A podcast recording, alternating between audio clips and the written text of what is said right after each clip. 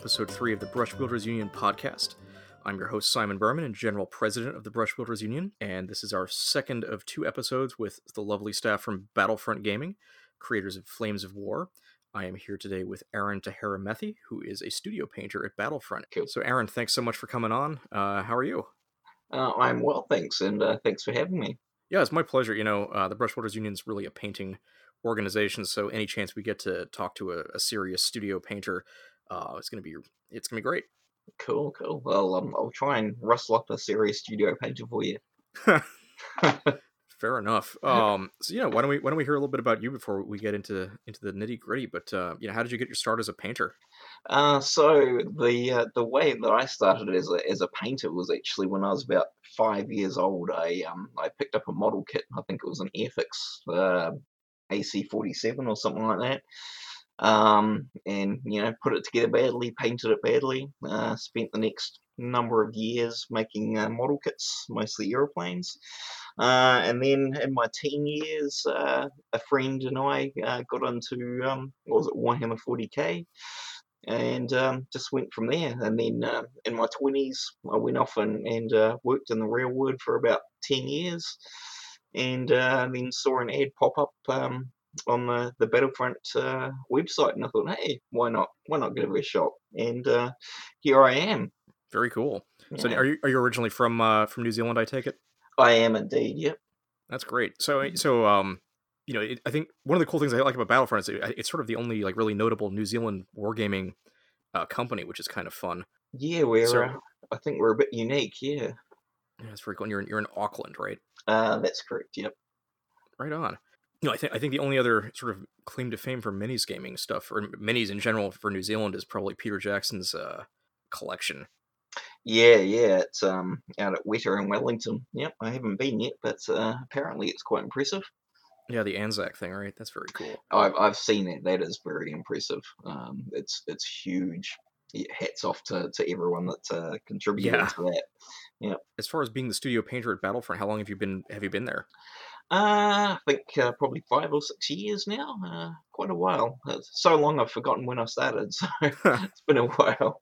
So you you've been through an edition change at this point, right? Uh, yes. So when I first came on board, uh, the guys were still in third edition. I think um, they might have been reaching the end of the the late war third edition Yeah. stuff. Yeah, yeah. Um, and then a couple of years ago, we uh, switched over to fourth and started with mid war again.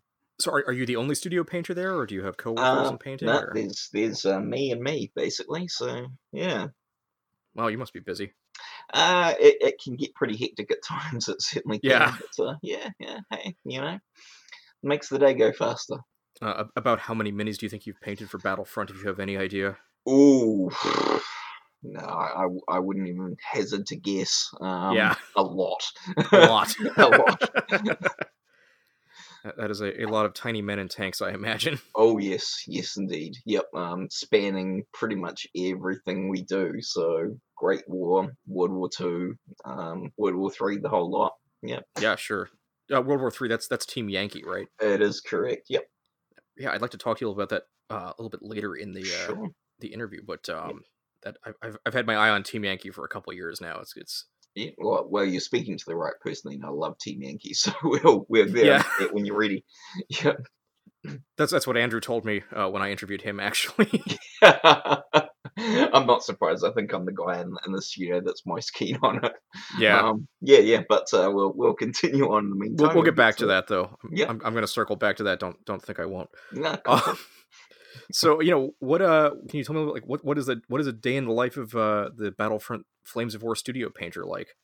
Well, it's, it's uh, many and varied, really. So um, it, it can be anything from um, sort of filling out a, a range of models that have appeared in books and things, so that we can, you know, photograph them later on. Uh, that's that's what I've been doing for about the last three weeks. To looking over some prototypes of some new minis. Uh, I was doing that earlier today, in fact. Uh, yeah, so it's it's many and varied, basically. Um, there- there's no sort of typical day. Right on. I, I take it if we're seeing pictures of painted minis in, in Flames of War materials, books, or ads or whatever, we're probably seeing your work, right? Um, more than likely, more than likely, if, if it's if it's happened in the last sort of five or so years, it's it's probably been done by me. Um, last year I didn't do a lot of Flames of War stuff. Uh, I was working on a couple of big Team Yankee projects, but um, Sure. yeah, apart from that, a, a lot of it. Yeah, if you if you see my name pop up in a book, there, there's going to be some stuff of mine in there. Um, certainly. Uh, a lot of the a lot of the newer stuff over the last few years, uh, spotlight uh, photos and things like that on the website. Yep, that's that's all been done by me. Um, some of it I'm happy with, some of it I'm not, but that's uh, that's the joy of being a painter, right? Of course. Yeah. Uh, that's that's really cool. Um, you know, I think I think to a certain degree, you're, you're probably living the dream for a lot of our listeners because you know you're uh, for better or worse getting paid to paint all day with all the uh, fun and uh, tragedy that comes along with that. Right? yeah, well, that's very true. It's uh, it, it, it's uh, like my first week working here quite some time ago. I first met Andrew, and uh, we off we went off for for a feed on Thursday night, and he was like, uh, "So, what do you think of working here?" I'm like, "Well, I'm painting models for a living, so it could be worse." yeah.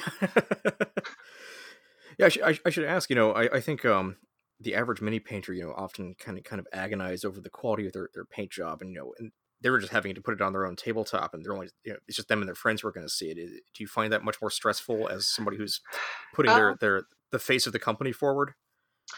Yes and no. I mean, um, it, it's it's like everything. I mean, I, I approach mini painting for myself the same way as I'd appro- I approach it for the company. So it's it's really um, do the best job possible with the with the time and resources available.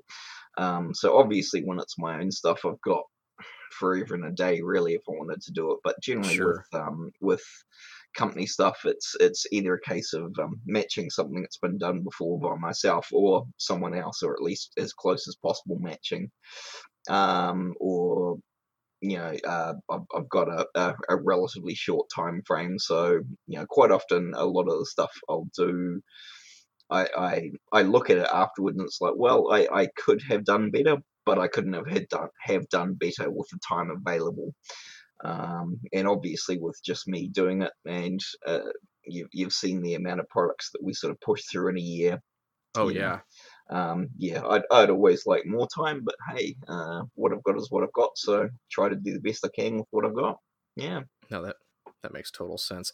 yeah. Uh, you, you mentioned that you know part of what you do is you know you look at prototypes of models um, and when, when you're talking about that are you were you looking at them with an eye towards painting them or are you involved in you know the the approval process for the the sculpts Um, a, a little bit of everything, really. Um, I, I, I- wouldn't say that I'm particularly far up the chain with regards to approval pro, um, processes and things like that. But um, so for stuff like um, infantry sculpts and things like that, I'll, I'll sort of have a, a general um, look over because I've I've been a uniform collector and and all that kind of stuff in the past. Um, so I'll look for stuff that really sort of sticks out to me as looking a bit not quite right. Um, and certainly with with regards to the painting angle, especially on infantry, I'll be looking at that quite closely. So I'll look at um, the depth of detail and things like that, and, and just sort of how easy is it going to be to pick up things like a dry brush and stuff like that. Because I mean, we have to look at sort of every level of painter, so it's it's all very well for me to sit there and go, well, I can chuck on an optivisor and and uh, paint these things no matter what they look like, but you know, not everyone is is, as privileged as that. So sure yeah, so I, I sort of try and, and um, just uh, steer our digital sculptor, especially just in the direction of ensuring that it's going to be easy enough to do. Um, with regards to, to vehicles and stuff like that, um, if if I know a bit about it, I'll I'll generally get chucked a, a, a prototype model to look at or some some renders of of um, 3D work that's happening and sort of take a look see at it if I don't, you know, I'll just generally put it together once we get the prototype models coming through and say, yeah, it goes together okay, or nah, there's there's some things that could be changed to make it a bit easier. Um, Mhm. So that that's sort of more the end of, of of that process that I am is just ensuring that the the models themselves are are just nice models. I mean, um, for instance, I recently bought a, a 148 scale uh, Academy model kit in an aeroplane, and it is atrocious. It is truly atrocious to put together. Um, so I try and avoid that for our customers. If you Sure. I mean. Did you uh, did you mention say that you you were or you used to be a uniform collector? Uh, yes. So um, for years and years and years, um, in my twenties, yeah, it would have been in my twenties, late teens, early twenties.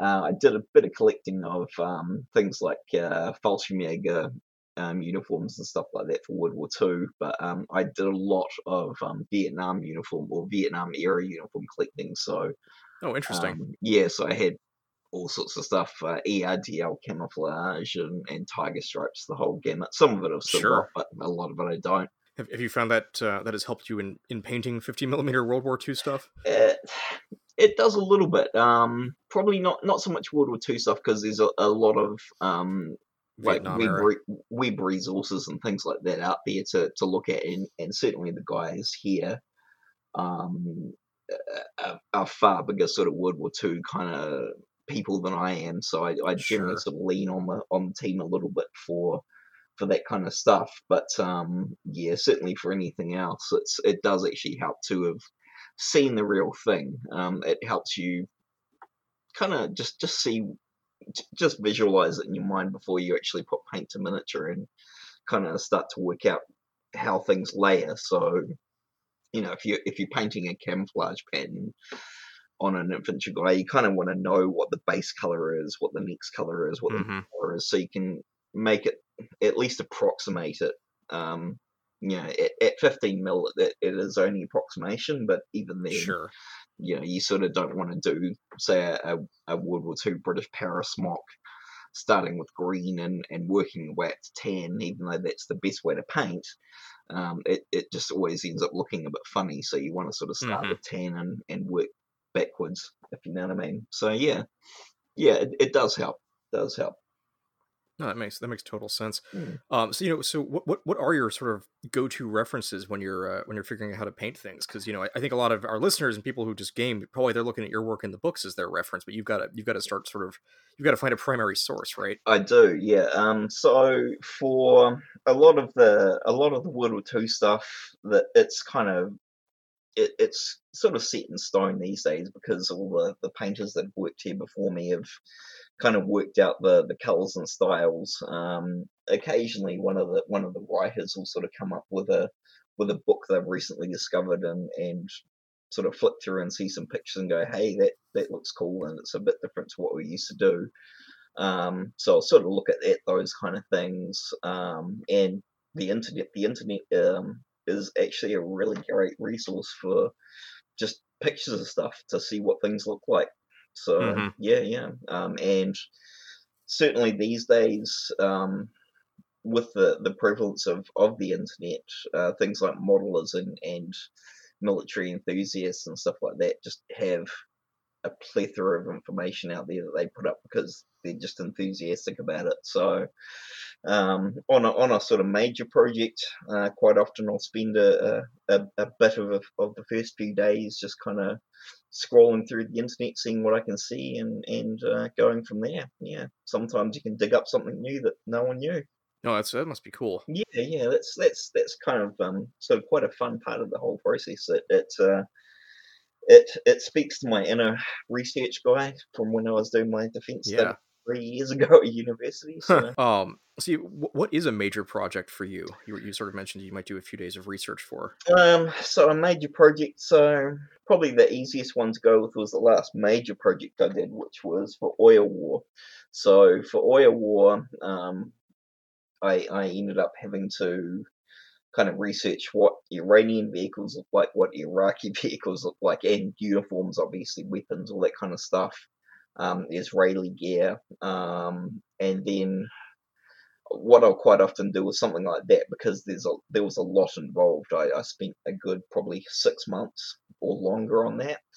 Um, so I'll end up putting together like a little dossier of um, just photographs and things like that, so I can kind of just get a feel for what things look like, um, hmm you know, what condition they're in, all that kind of stuff. So yeah, yeah. So a, a major project is is something like that. So on that project, what did I do? I painted everything that was Iraqi, everything that was Iranian, just about everything that was Israeli, um, as well. So just the Iraqi vehicles alone, I think we did a tally at one point. There was like sixty odd um, vehicles just with a couple of models each um, Mhm. of each type. So there's it, it- there can be a lot of work involved. Um, yeah.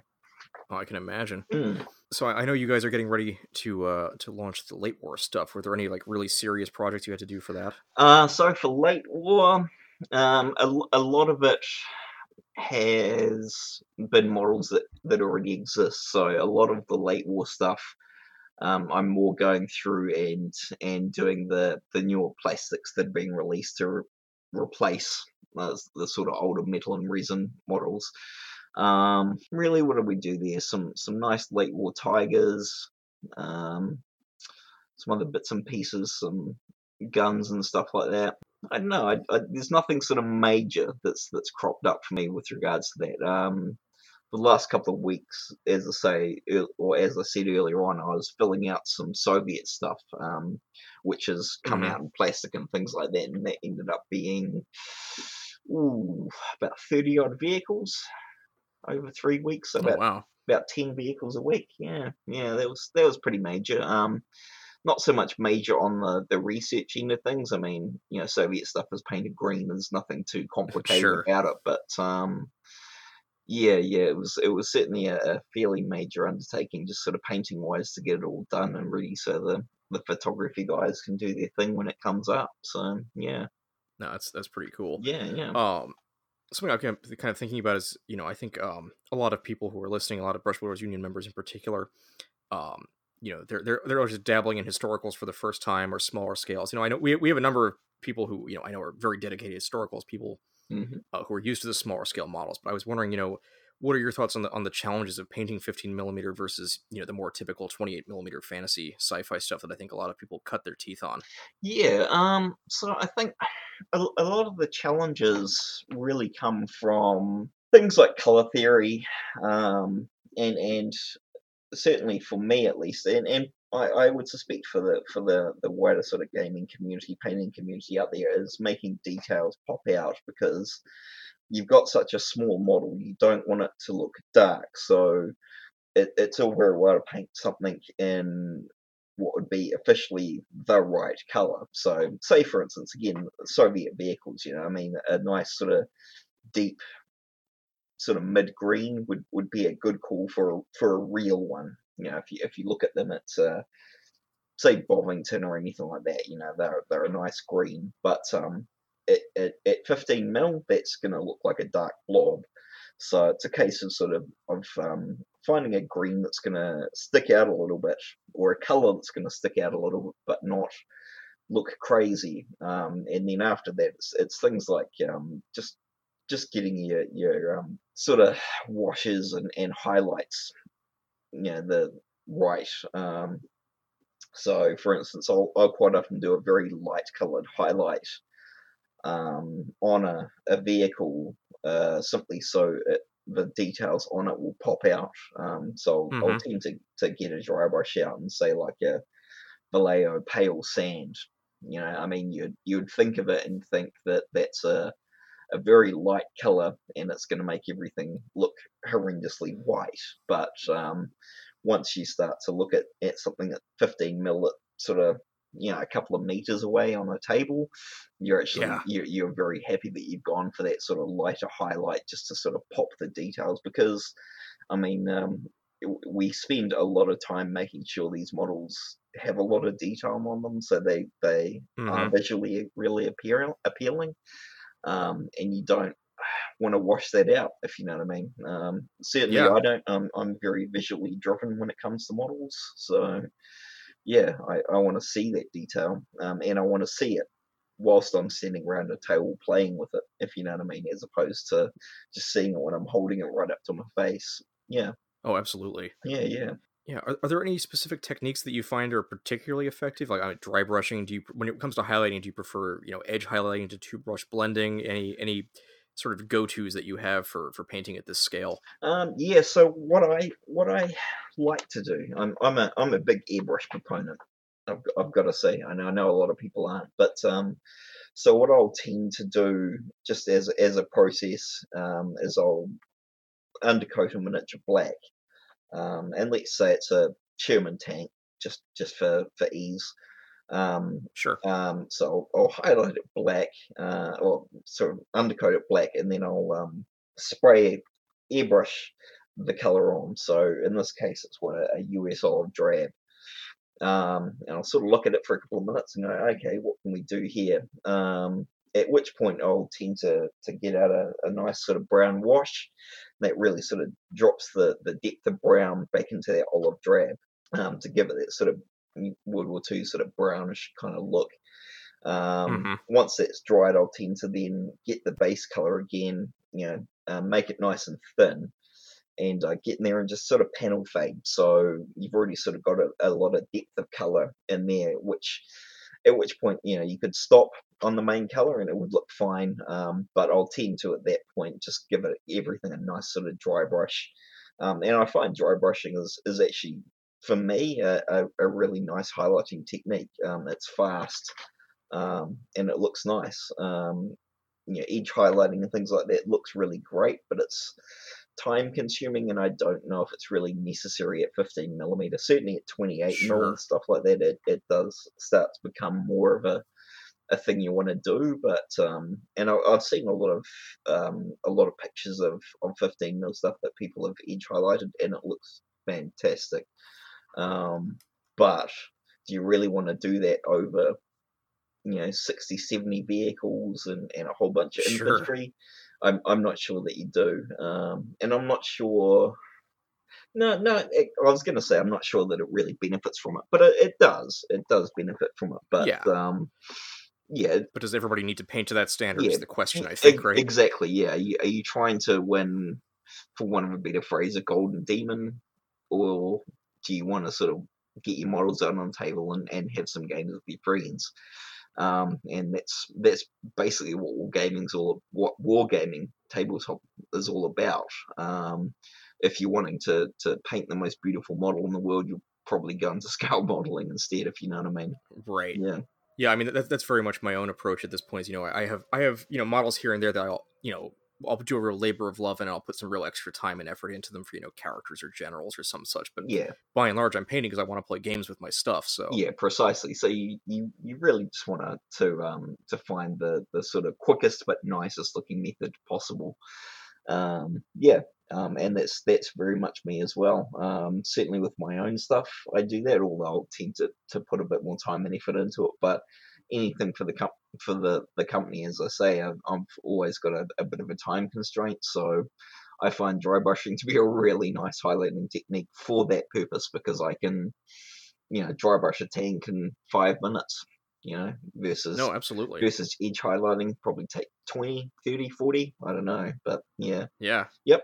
so yeah i i i, I give dry brushing a thumbs up basically sure. yeah No, I mean it, it has its place, right? I, Mm. I think there was a long time where people kind of sneered at dry brushing, Mm, um, and I, I feel like people are coming back around on it because you know it, it's it's just another tool in your tool chest, right? precisely um and that's just that It- it's like if it's if it's a technique that works and it looks nice then why worry about whether people are going to sneer at it or not because it's it's got to look nice to you first you're the you're the person actually putting the work into it if you know what i mean so Yeah. ultimately and and this is sort of the way i approach you know just looking at other people's paint jobs it's like well if that's the absolute best that they could do and they're happy with the result then it's a good paint job. You know other people might look at it and go oh, it's a bit rubbish for this or a bit horrible for that but that's it, it's an unfair litmus test to put your capabilities onto someone else if you know what i mean No, for Yeah, sure. yeah. Um, especially speaking of brushes, do you have any go-to brushes or preferred brands or sizes? Uh, I uh, I pretty much just use Army Painter brushes because they're cheap, um, but they're good. They they're, they're good enough for, for what I need to do.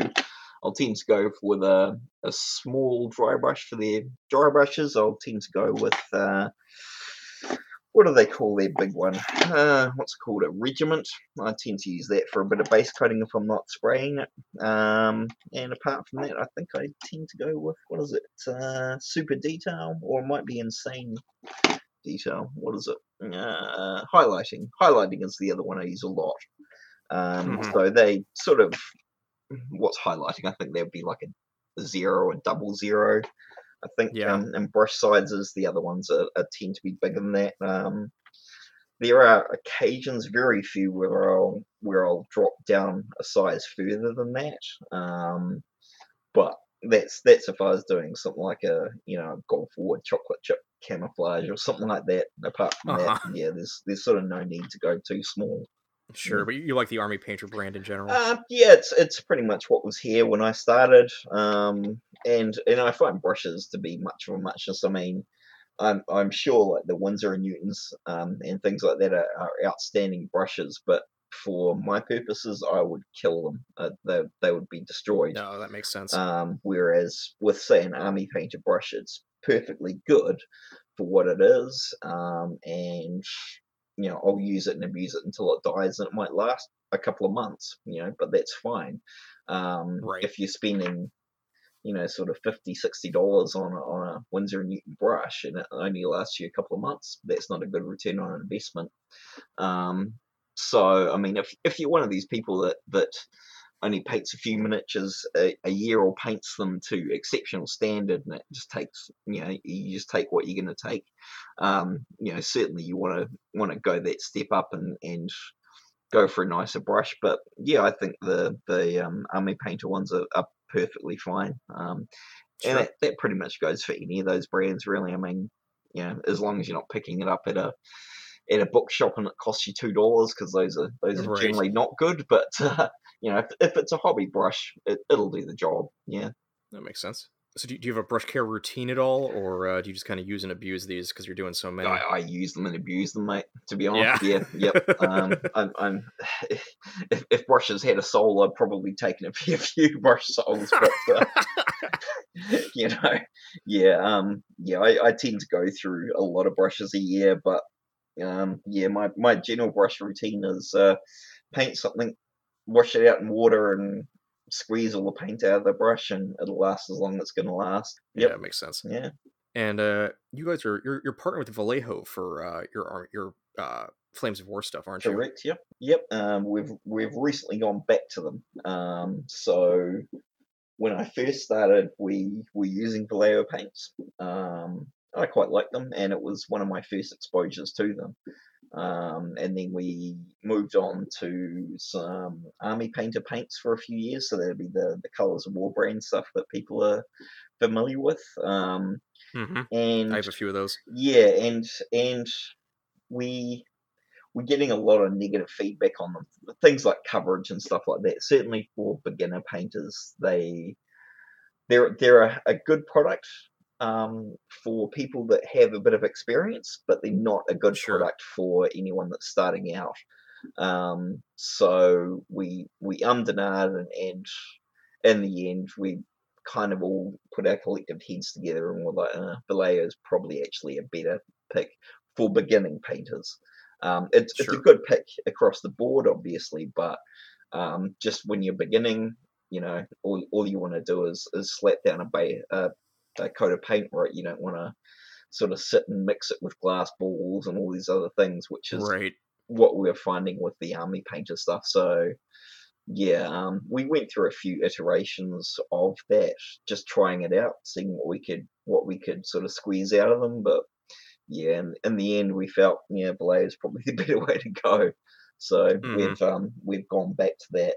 Uh, I think late war is going to be the, the the first sort of official launch of those paints back into the range. So yeah, we've done a bit of work with them, setting up some paint sets and things like that. Yeah, Oh, that's cool. yeah, yeah. Can you- uh, what can you tell me about the paint sets? Uh, I can't tell you a lot. Um, Okay. I, I was in, involved in the in, vaguely involved in the in the World War Two stuff, but um, one of our graphic designers, Casey, is mega keen on World War Two and sort of had it all lined up before anyone even started. Ha. So uh, he he uh, kind of took that that on his shoulders um, and came up with with some sets for everyone. So I think there's a a German armor, a German infantry. Um, I think there's a Soviet a UK, a, a, US. I think that might be all of them. There's a, a weathering set and a few other bits and pieces. But yeah, he, he pretty much did those. Each one of those has like, mm-hmm. like six paints in it. Might be might be eight. I think there's six though. Um, and then uh, the World War Three stuff, I was like, well, I know more about that, and I've kind of already got most of that lined up. Right. So so I kind of took that. So between the the two of us, we sort of sat down over the course of a couple of weeks and just sort of nutted out some sets for for everyone. Um, obviously, the, the they're really good sets, the, and they'll they'll get most people through quite happily. Um, for anyone else, they're they're kind of good places to start from.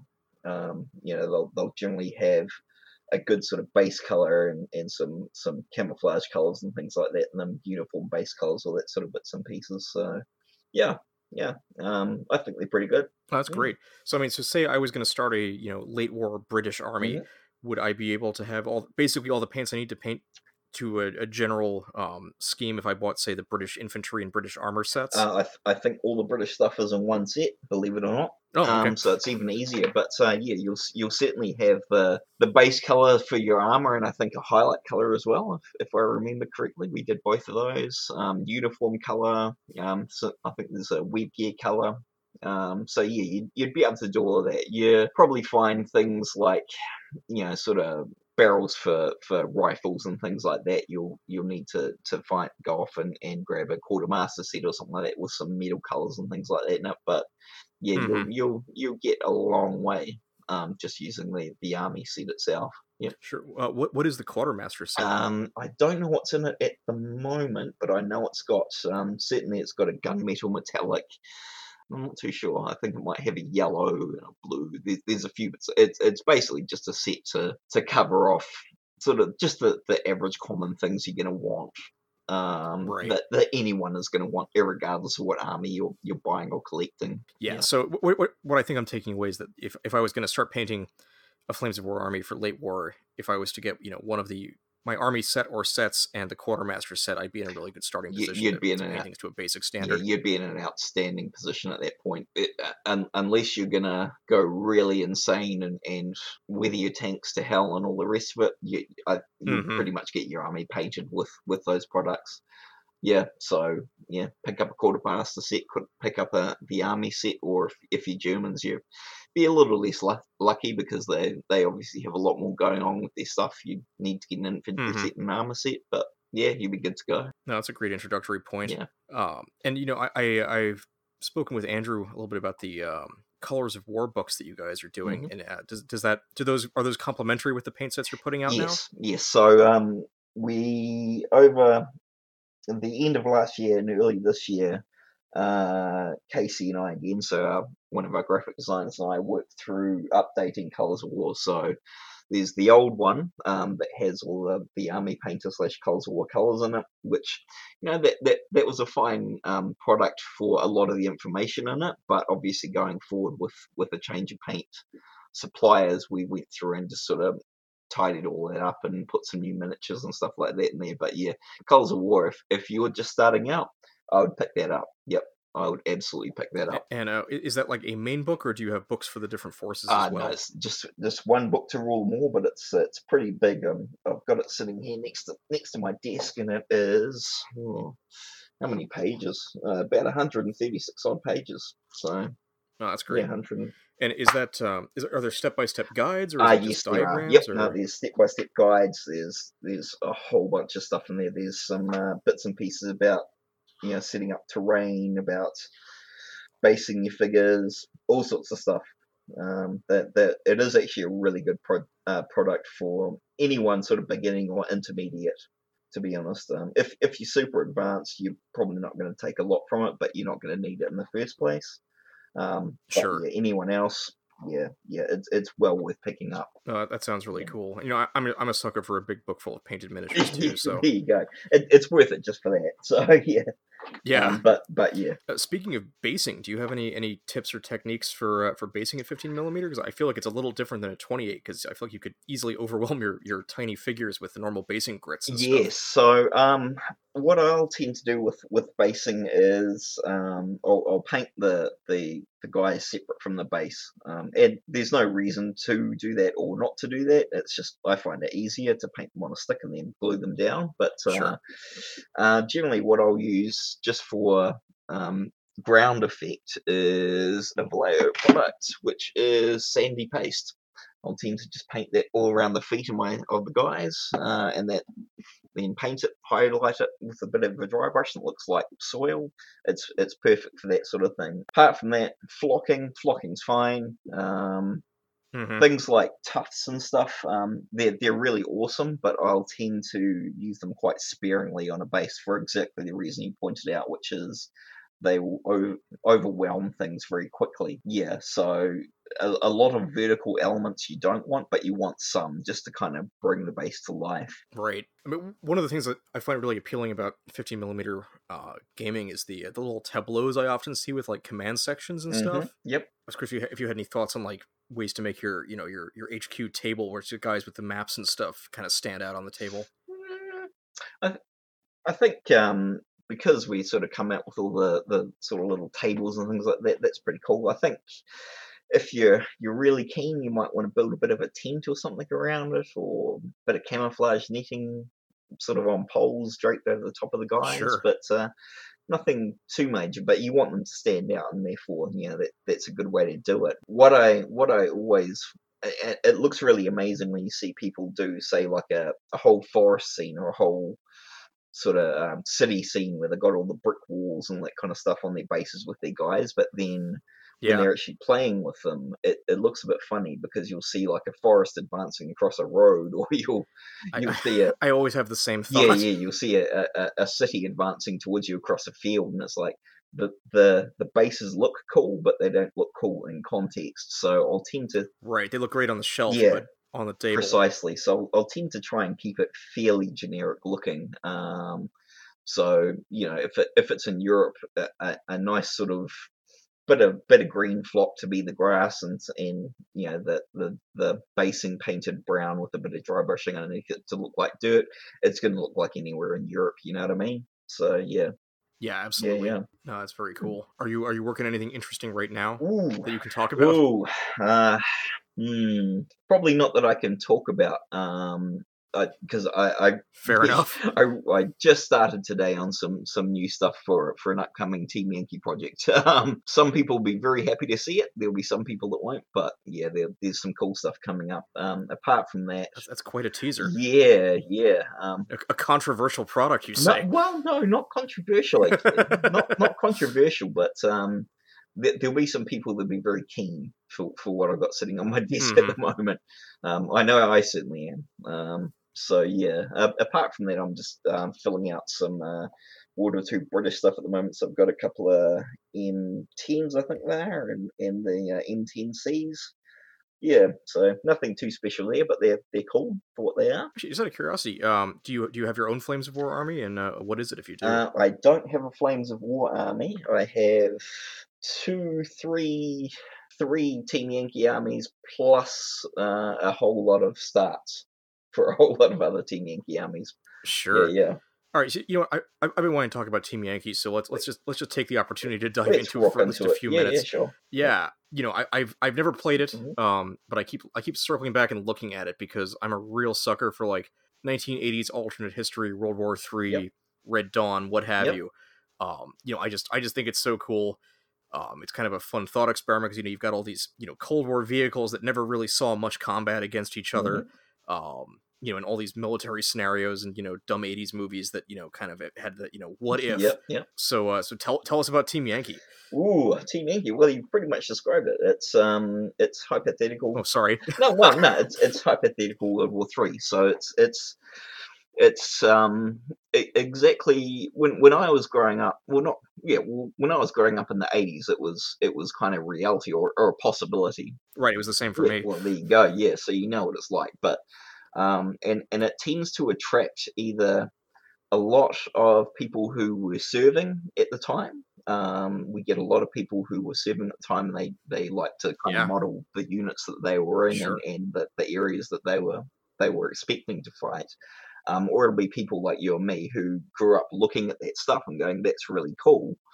Um, Uh-huh. And then then sort of the moderns the moderns um, kind of disappeared in the 90s if if you remember um moderns sort of died a bit um as a as a wargaming sort of thing um Mhm. so yeah we we we brought that back um and it's it's really cool so you know you've got oh, who we've got at the moment we've got a hell of a lot of nations now we've got americans brits West Germans, Canadians, French, all sorts of stuff. Uh, Soviets, East Germans, Czechs, you name it. Um, yeah, yeah. Um, and I'm I'm I'm I'm sort of hella keen on it. Um, a because I I my my brother-in-law was in the army over here at the time, or one of my brother-in-laws, um, or in the territorial army, so reserves. You guys would know them as Sure. um, and he sort of got me into really liking all that kind of stuff. He he was a,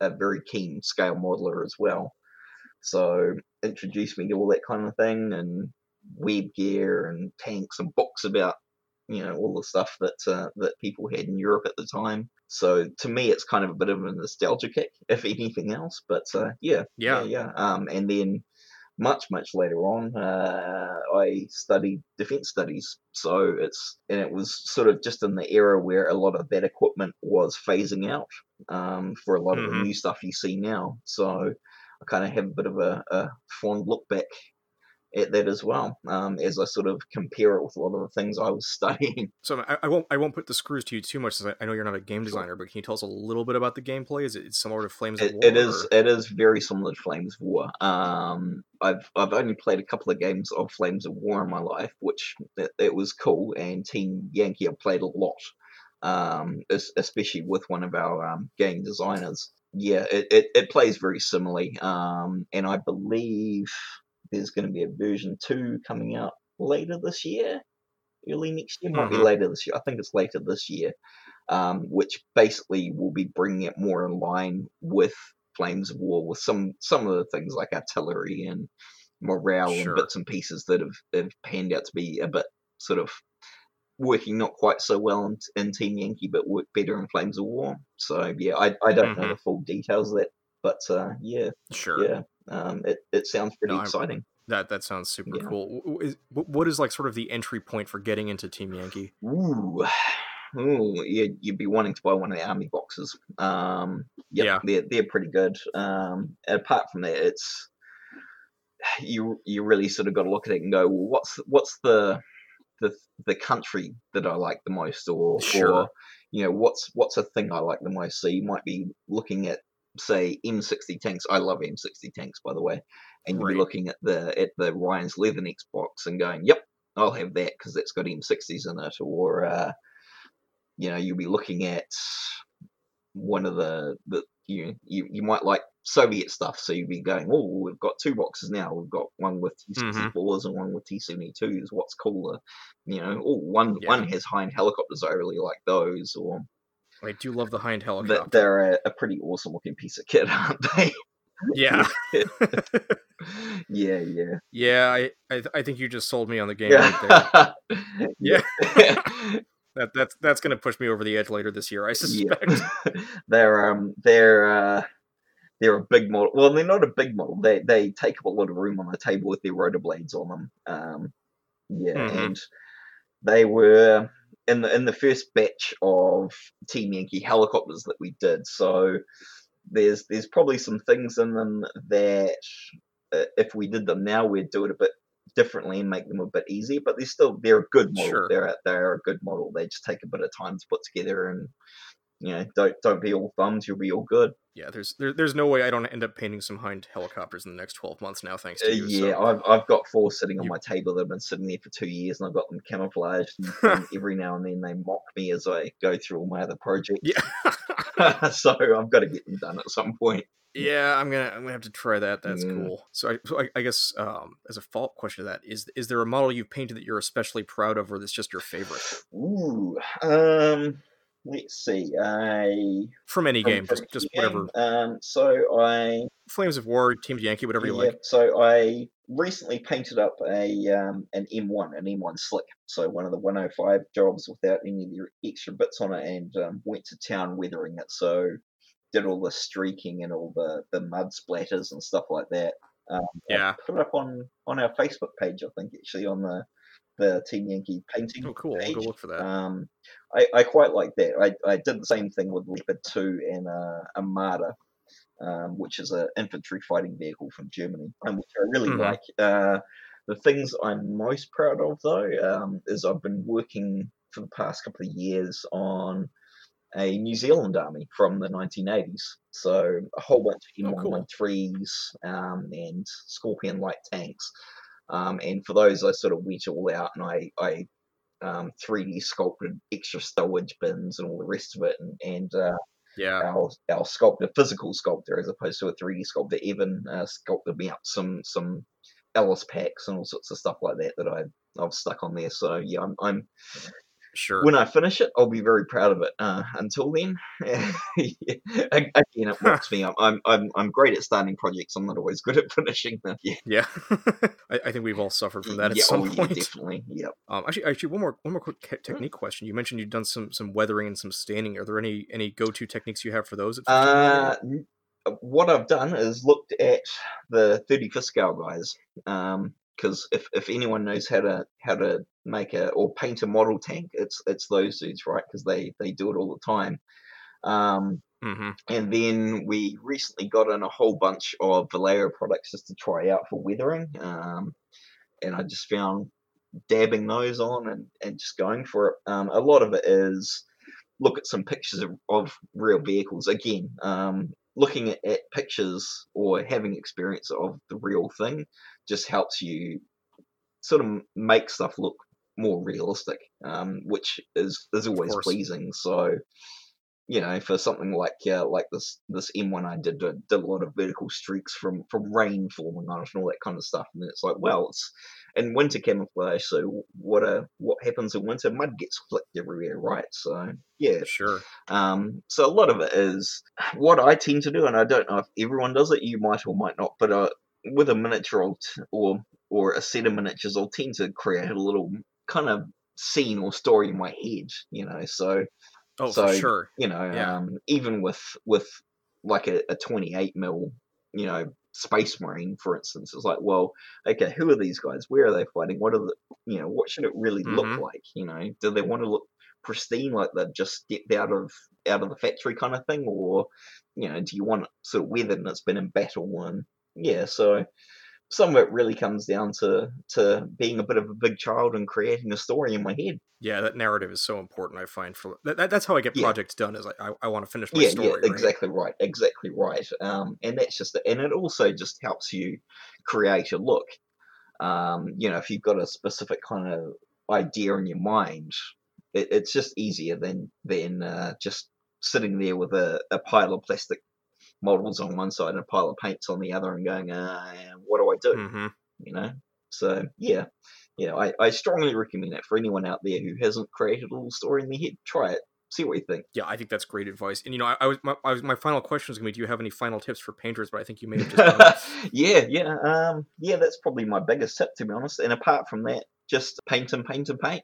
Yeah, if you enjoy it, keep doing it, no matter how. Um, I mean, because when I first started Battlefront, I was a average painter, to be honest. Whereas these days, I'm okay, you know. But um, Oh, I think you're better than okay. I've seen your Oh, stuff. I don't know. uh, uh, Like like anyone, because painting is part science, part art, right? And and hmm like anyone, if if if you ever want to improve, you're always critical of what you do. Certainly, I am. Anyway, I'm always sort of looking at things I've done and going, well, okay, that's cool, but what could I do better? Which is the other good piece of advice for painters is like do the best you can on something and look at it and then go, right, what could I have done better?